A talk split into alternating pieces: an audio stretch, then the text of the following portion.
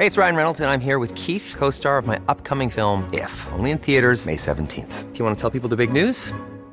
All right, I'll do it. Sign up now and you'll get unlimited for $15 a month and 6 months of Paramount Plus Essential Plan on us. MintMobile.com/switch. Upfront payment of $45 equivalent to $15 per month. Unlimited over 40 gigabytes per month. Face lower speeds. Videos at 480p. Active Mint customers by 531.24 get 6 months of Paramount Plus Essential Plan. Auto renews after 6 months. Offer ends May 31st, 2024. Separate Paramount Plus registration required. Terms and conditions apply if rated PG.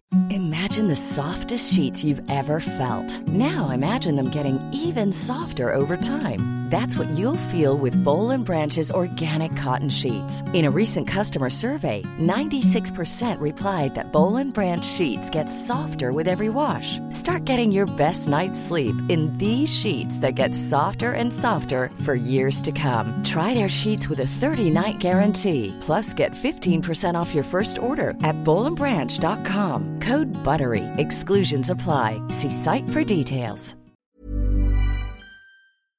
In this episode of The Beltel, the 2002 Castlereagh break-in, how the IRA did it and what they took,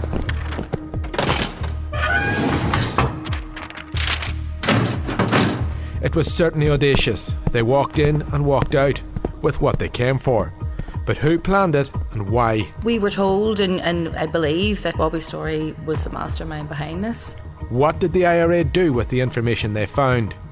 And what does it tell us about how compromised Republicans were by the security forces? The IRA, I think they believed that, you know, if they had these files and they had the list of the informers, they could cleanse their organisation, they could almost clean it. But when they got it, I think that they were shocked by the level of infiltration. I'm Ciarán Dunbar, and joining me to tell the story of the IRA's raid is Belfast Telegraph security correspondent Alison Morris.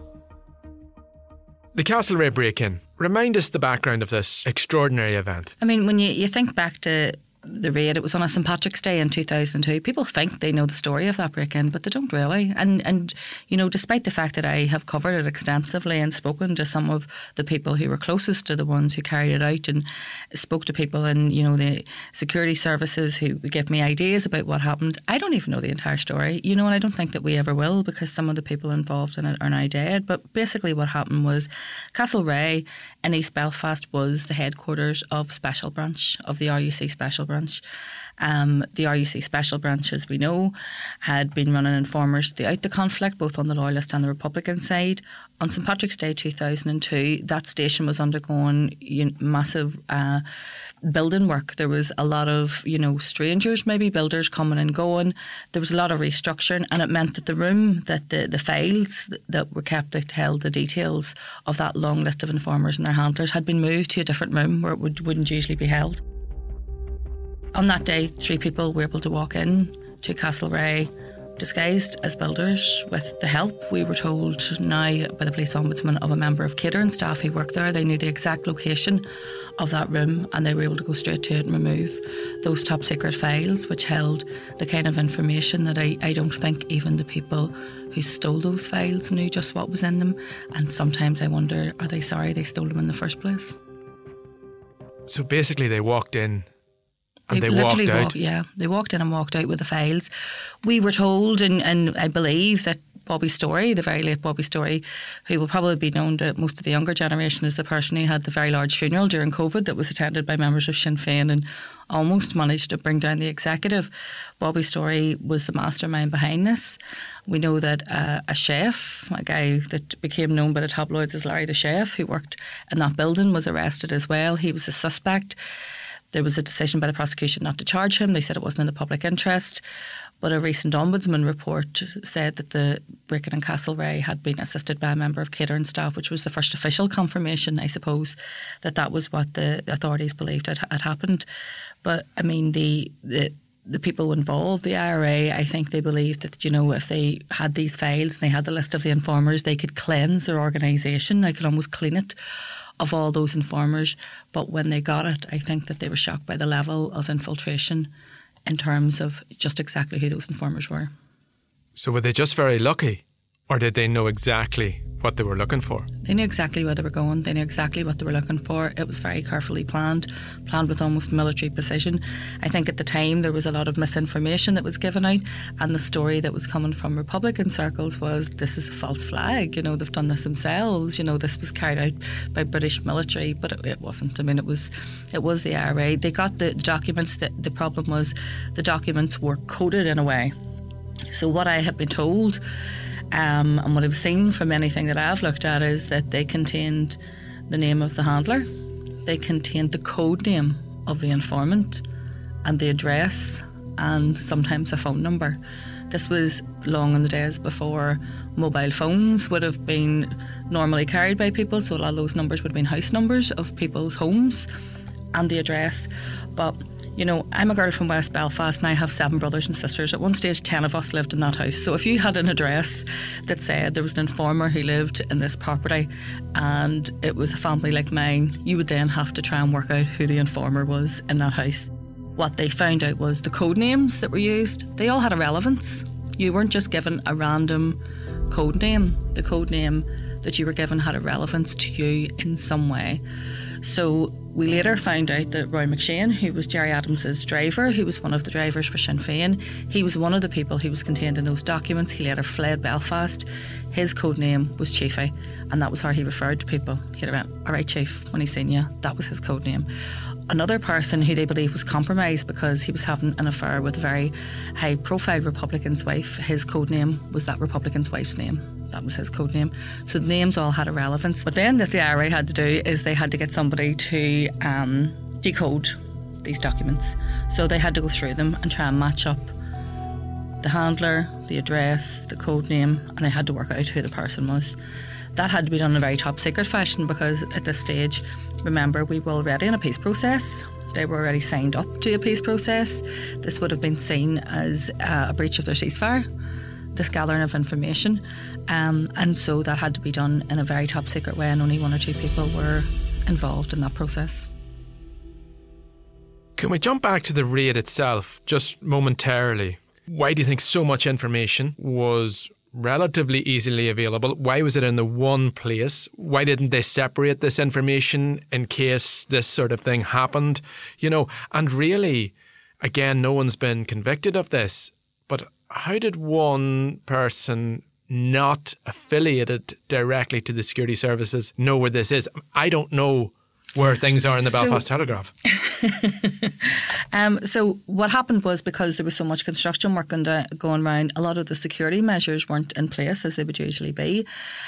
This information had basically been piled into a room where it wouldn't usually have been held, and therefore they had information that was given them from an insider, someone who worked within that building. I don't think that they realised, and I don't think that actually was all the information. I do think that there was other information held in other places, but that was information that they were able to lift.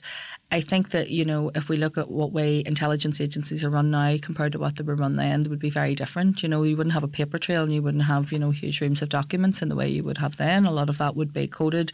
It would be, you know, electronically stored, and it would be safely stored. That wouldn't have been the case then. And what I have found in my 20-odd years as a journalist is that people tend to go straight to conspiracy or collusion. And in at least 50% or more of the time, you'll find it is general cock-up. People are not as sophisticated as you think they are. And the police at that time, and the RUC specifically, wouldn't have been as sophisticated as some people might have thought they were. But also remember, this building was full of workmen from all over the place. I remember speaking to what would have been a very low-ranking police officer at the time, and his job was to take footprints from the ground as part of the investigation to try and see if they could match them up with shoes of the people who they thought were involved in the raid. And he said it was just impossible because there were so many workmen, there were so many work boots, and there were so many footprints all over the place. It was, you know, near on impossible to try and narrow it down. It was, I think, taking an opportunity to seize a moment of a lapse in security. But also there's another theory and another school of thought. When I was covering this story on the anniversary and the 10-year anniversary of it, and I was speaking to people close to it, and they said that there's a thinking sometime among some Republicans is that they were allowed to do it. And a claim by an ex-RUC officer that the IRA was allowed to do it, that's been rejected, of course. Of course it would be directed, but when you think about it, there is a certain logic to them being allowed to do it, because what they found when they received these documents was that they were infiltrated to a much greater degree than they believed they were. And they were infiltrated to a degree that people who were actually related to senior Republicans, people who were close relatives. If you think back to the days of the conflict, informers were traditionally taken away. They were interrogated and they were shot. You know, you remember those images of, you know, bodies lying at the border. That was what happened to informers. That wasn't what happened in this case. And it wasn't what happened in this case because there were so many people who were so close to those involved. Did they let them walk in and take those documents to say, if you go back to conflict, this is how infiltrated you are. You haven't a chance. We'll return to that part, I think. But I think we need to reverse a wee bit. So they've got this box of documents. They put it in the back of a car. What happens next to these physical documents? Nothing at first happened, is what I understand. They were taken away, and because there was so much heat around it and so many people were being arrested, for a while, nothing happened. They were just taken away, they were stored, they were kept safely. Then, when they started going through them and they realised it wasn't going to be as easy to decipher what exactly was going on, then the job was given to two people, I believe, two quite young people, who were given the job of going through and matching up each address, code name, handler with a person. And sometimes there was more than one person in the house. What I was told was Dennis Donaldson was one of the people who was named in those documents. His house was in it, his house in Aitnamona in West Belfast. But he was so trusted by the hierarchy of the Republican movement that they refused to believe it was him. And for a time, the actual suspicion was on other members of his family. They were like, oh, Dennis couldn't be a tout, it must be someone else in the house. Because it was the address that was linking it to the person rather than the actual name of the person itself, because they were coded and they were contained by code name. So some of them, I understand that some of them they never managed to figure out who it was the person who was the informer, but some of them were very obvious, and it was very obvious who they were. And a few years later, there was a letter sent that claimed to be from an ex-RUC Special Branch man that named some of those people on those documents, and that letter did not come from Special Branch, it came from within the Republican movement, because at that time the people named on it were people who had went off message, people who had went dissident, people who were involved themselves with the dissident movement, and so they used that opportunity to take the information they'd gathered in Castlereagh to try and out them. So they've never been found. They have been collated or dealt with somehow. You know, will more information come out in time, and are their names really known? There's something there, I think, for both sides. So for Republicans, the people who were informers know that their former comrades, colleagues now know that they were. Some of them, I'm told, got knocks on the door and were told just, you know, the war's over, nothing's going to happen to you. Don't show up at commemorations, don't show up at funerals, you're not welcome anymore. And they just went reclusive. Some of them left and went to other places, and some of them just brazened it out, you know, and just continued on as they were. It became no longer viable to do anything about them because the level was so high, and obviously it also included people who would have been the loved ones, you know, people in that movement loved, and they certainly weren't willing to either force them from the country or shoot them. But remember then as well, that works both ways. Because should there ever, and you know, I don't believe there ever would be, a slide back into that kind of conflict, you know, the British government can say, you know, this is how heavily infiltrated you were at that stage. There's no future in this. But also people who may well go off message, such as Tony Catney, who is now dead. He was one of the people who was contained in that letter. I interviewed him shortly after he was outed, if you like, in the letter that claimed to be from a former Special Branch officer. And he was wise enough to say this did not come from someone within the RUC. This came from someone within, you know, my former friends, and, you know, they're trying to discredit me and I can see what they're doing. So there's a message there, I suppose, for people who might try and wander off into that dissident world. You know, remember, we have this information about you and we could make it public at any time. So you mentioned the IRA being penetrated by this intelligence network, etc., and informers. That was far more than they thought they were. It's my understanding that this information really only related to the greater Belfast area. You know, anyone who was up in the northwest, that information would have been stored elsewhere. But yeah, I think it isn't just the numbers of people. I think it was who those people were. So, you know, I've been told that, you know, there were people who were brothers of senior members of the Republican movement. I've been told that they were, in some cases, sisters, in some cases, fathers, you know, people who they just didn't suspect. And that fits in with what Dennis Bradley once said. So, you know, Dennis Bradley, former priest, but he was one of the people who was hired to do the sort of book on the Troubles, basically. Him and Robin Eames had to come up with an idea of a future and legacy. How would we move forward? That report was rejected because one of the suggestions was that they give £12,000 to every single person who lost someone, and that became controversial. But while he was creating that document and trying to find a way forward to legacy, they were given access to information that nobody had seen before, previously undisclosed information. And in a very public interview, Dennis Bradley was asked, do you think that there could be a reconciliation commission and we could just open the files and allow all this information to be seen? And he said, yes, apart from one thing, and that's who the informers were, because there's too many of them. And I have seen exactly the level that contained, and it would destroy communities, and it would destroy families. It would turn brother against brother. It would turn neighbour against neighbour. So that ties in with what he said in that interview as well. So to what extent do you think that this security penetration of the IRA led to the ceasefire, led to that political decision to abandon, as they would see it, armed struggle, or were they going to do that anyway? I think, you know, when you look back at that time, there was a number of things. You know, there was the fact that people were weary of conflict and they genuinely wanted peace. I think that there was a real push towards peace in the Hume-Adams talks, seeing that. I do think that a level of it might have been linked to the fact that they, you know, realised that they were so infiltrated. But also then you have to remember that infiltration was on both sides. These documents also included names of loyalists. And we know from various ombudsman reports since then the level of infiltration of loyalism as well, in terms of RUC and some of those people who were allowed to carry out atrocities. And what I think, you know, when I'm quietly on my own, I often wonder, to what degree was there actually a war here? You know, who was controlling it? Sometimes you feel like, was it a big puppet show? And, you know, was there someone else pulling the strings? Because the level of infiltration of loyalist paramilitaries and, if it seems, of Republican paramilitaries, you know, why could that, a bridge not have been brought down in that much sooner? And you can see in recent times with, you know, organisations like the new IRA, basically the intelligence agencies had them infiltrated to such a degree that when the British government said, that's it, they're done, finish them, they went in and wiped them out, and they more or less don't exist anymore because their leadership is, or their alleged leadership is currently in prison. So that I often wonder, you know, when you talk about the level of infiltration of those groups, what does that mean about the people who were infiltrating them? You know, what does that say about if you in the late 90s, especially when those talks were going on, if you lost a loved one then, you'd be wondering, was that even necessary? What could have happened to prevent that at that time?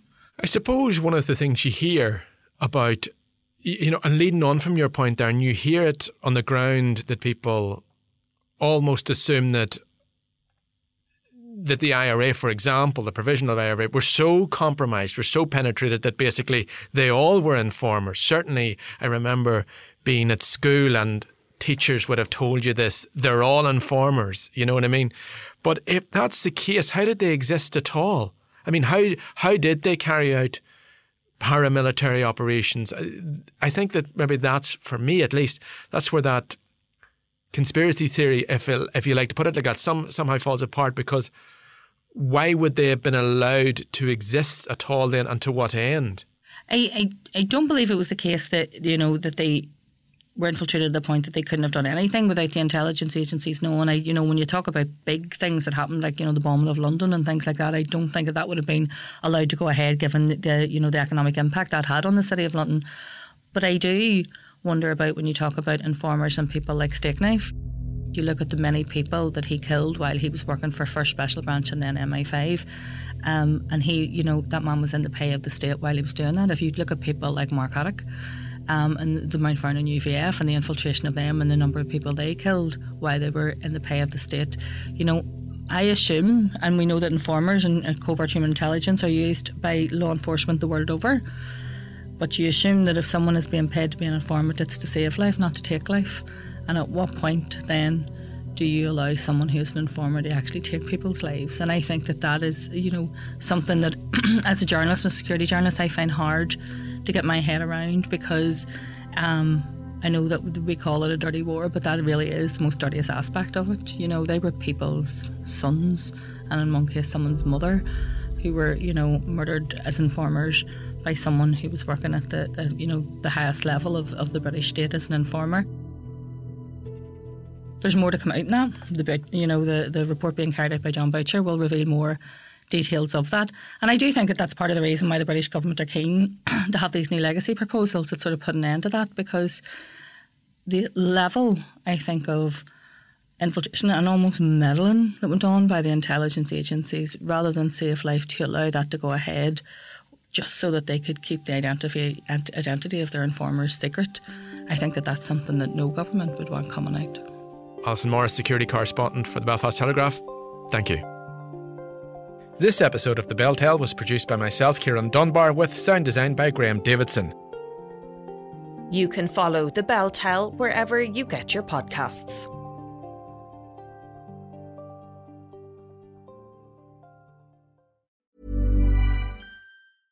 Imagine the softest sheets you've ever felt. Now imagine them getting even softer over time. That's what you'll feel with Bowl & Branch's organic cotton sheets. In a recent customer survey, 96% replied that Bowl & Branch sheets get softer with every wash. Start getting your best night's sleep in these sheets that get softer and softer for years to come. Try their sheets with a 30-night guarantee. Plus, get 15% off your first order at bowlandbranch.com. Code BUTTERY. Exclusions apply. See site for details.